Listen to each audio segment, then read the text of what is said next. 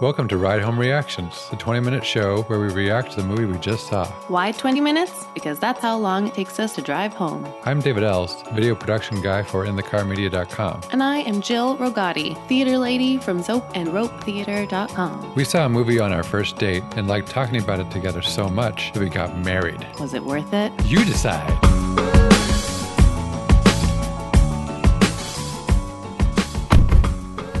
All right, we just saw Green Book. And on the count of three, we'll give our 1 to 10 rating. One, two, three. Six point five. This is a movie that we'd kind of been putting off seeing Yeah. for a lot of reasons. Yeah. It's a movie that I've heard a lot of mixed things about, but I think this will be interesting to talk about for sure. Yeah. So I'll say I think this is a really good, like a very well done movie, but it's the kind of movie that I am uncomfortable with. Yeah. um, it felt like a wish fulfillment movie for white people to think about. Like, if I lived in the early 60s and, you know, I was an adult, I bet I could pretty easily be convinced to not be racist. Right. And over the course of a Eight weeks. two month period, I bet I could go from being like prejudiced to, you know, fiercely advocated for people of color. Yeah. Um, and I don't think that that's realistic, both from like a wish fulfillment perspective. I don't think that's a realistic wish, and I don't think that. I, I think that it shortchanged how complicated a story like this would have been, Yeah. and, and it was. Um, so that's that's what makes me uncomfortable with the story. But as a person watching this movie who happens to be white, I was moved by the arc of the characters in the story. Uh-huh. so I can't I can't say that it, I was like hip enough to not be swept up in it. I was swept up in it, but I also was wondering, you know, if this is the right kind of story to be told about this topic. Uh huh. So yeah, that, that that's my uh, I guess short takeaway. Yeah, that's interesting. I I w- don't know if I would have said this until the very end of it, but it was it was set up like a rom com, Kind of. kind of. There's not so much of a falling out moment in the third act that No, have. that's true. That's true. I mean, I guess they kind of threaten it a little bit with. But even a buddy comedy has that structure, like the um, the falling out moment, and this does, Right. this didn't have that. They just threaten that with when he's gonna like potentially take a job with the mafia guys. But that was pretty early on. That was like second act still. So yeah, Oh, structurally okay. it doesn't Yeah. quite line up. But Right, yeah, right. I, I get what you're saying. but you know what I mean? Like especially especially the ending was just so rom com ending to me. uh huh. It then put the whole movie in this kind of just like a romantic comedy isn't reflecting back ultra realism. Yeah. Right. at all. It kind of did the same thing with like a, a mixed ra- race friendship Uh huh. in the 60s, or I'm Right. not sure if it was late 50s or early 60s. Um, I think it took place in uh, early '60s. I think it was '62. okay. Um, both the characters are broadly drawn in their own ways, in an in a kind of rom commy kind of way. Yeah. Um, There's also like kind of uh, broad jokes, like um, Viggo Mortensen's character constantly trying to sound smart and just sounds really dumb. yeah, Like, right, It, just- right. it just it's just kind of like I saw that joke coming a mile away. Right. they were I was snickering at a lot of them, but they were very eye rolly. Yeah. I guess I'm just feeling weird because I don't really know what to do about that. Uh-huh. Like, like, is like it appropriate to make a this uh, topic a movie in about, that way? Like, like I, race relations in the civil rights era to make it kind of jokey and cute, cutesy? yeah. Yeah. And then there's a whole layer of homosexuality on top of it. No, not a whole layer. A tiny little eye drop of Uh-huh. a major eh, topic. Yeah. that's like barely dealt with I yeah, at I, all, I and I so just don't believe that his character No, I don't like- buy that for a Yeah. hot second. He would have been like, so like I'm "Hello." already not really buying how Yeah. quickly he's um, evolving, Right.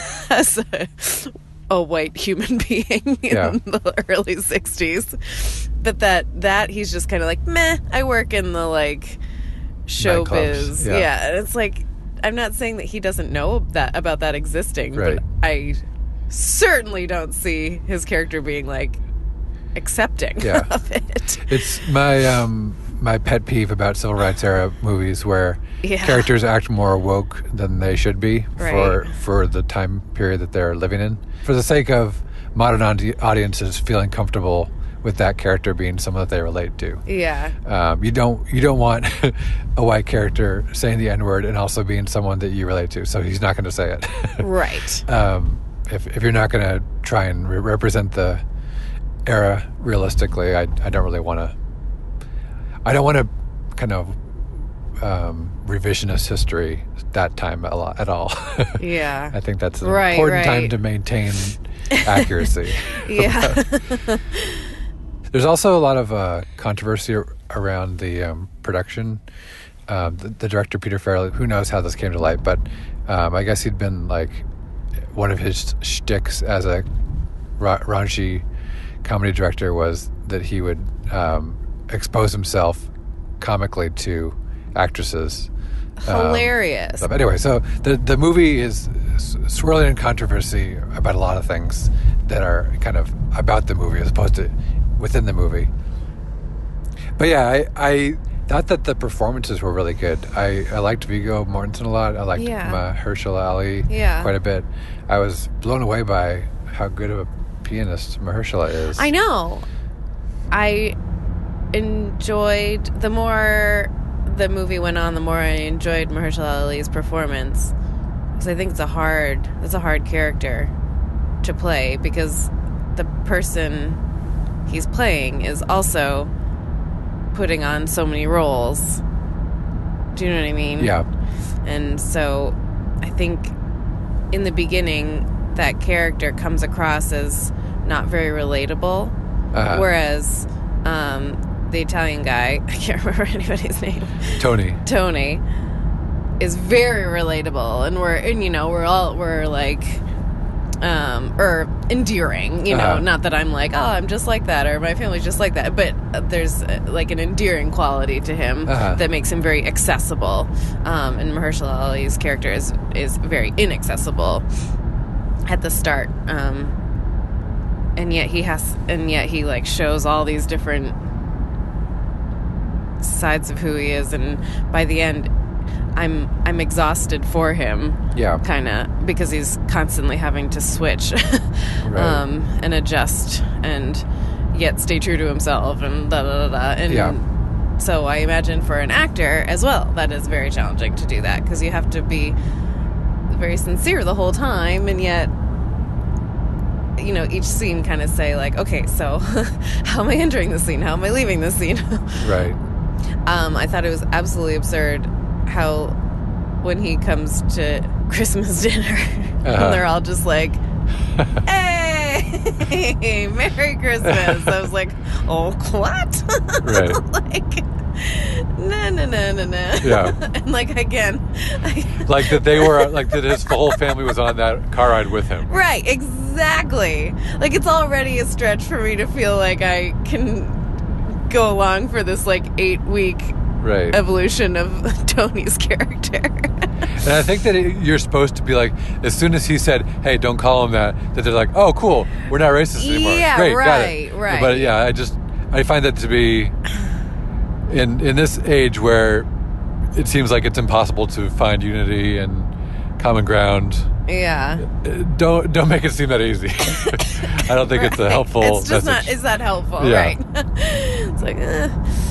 There. There was some discussion of, um, or some exploration of, in, you know, being an immigrant. So, like, um, Tony's character comes from Italian background. Yeah. and Italian immigrants. I think his dad only speaks Italian okay. in the movie. Um, and how s- how you know Italian Americans have their own story about feeling um, ostracized or Yeah.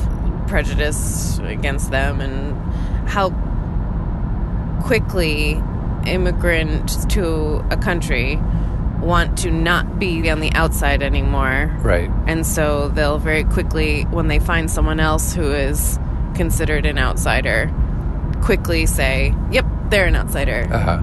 Um, not me. They are." Right. Um, because they don't want to be that anymore. Right. Am I am I articulating this Yeah, Okay. it's something that I, I think I think that's just human nature to do that. right? Yeah, and I think this movie tries to deal with that. Right. You know, I, you can criticize how how um, profound they get with that topic, but I think they attempt to go there, um, like uh, them being pulled over by the cops and the cops insulting him Yeah. for being Italian, and kind of comparing him to being black. I think I'm remembering that scene Yeah, correctly. he said, "You're and half a he N-word." gets extremely offended and Yeah. loses his temper and punches him in the face, and it's Right. you know kind of this like he still is white and Yeah. ultimately has the ability to punch a cop in the face. Yeah.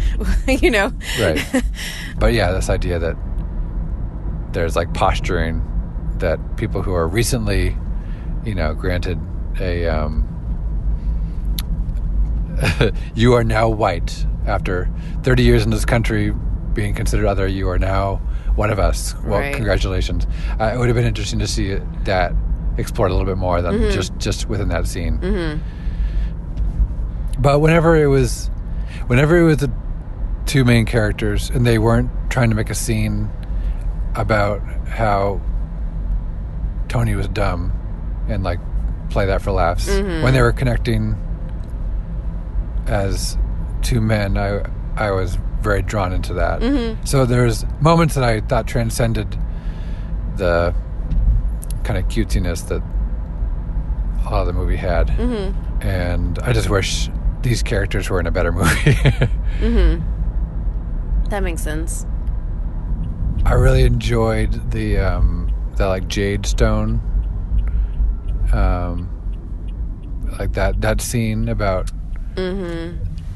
you know, that represented Tony well. That he looks for loopholes, um, and will take what he can get without doing something wrong. Mm-hmm. Um, you know, he doesn't want to work for the mob. He he knows that that's wrong, but he'll do all kinds of other stuff that's a little shady, or he'll kind of manipulate people, um, but is just trying to keep it pointed generally towards good. but uh, that that that scene, I think, does a good job demonstrating that to us, and I, I like that Mahershala is affected positively by that. You know, the movie had some really strong scenes that built character like that. Yeah, it's, I was listening to another podcast. Again, I'm I'm sorry to keep talking about this like a rom com, but there's something about it that just the genre of it just feels.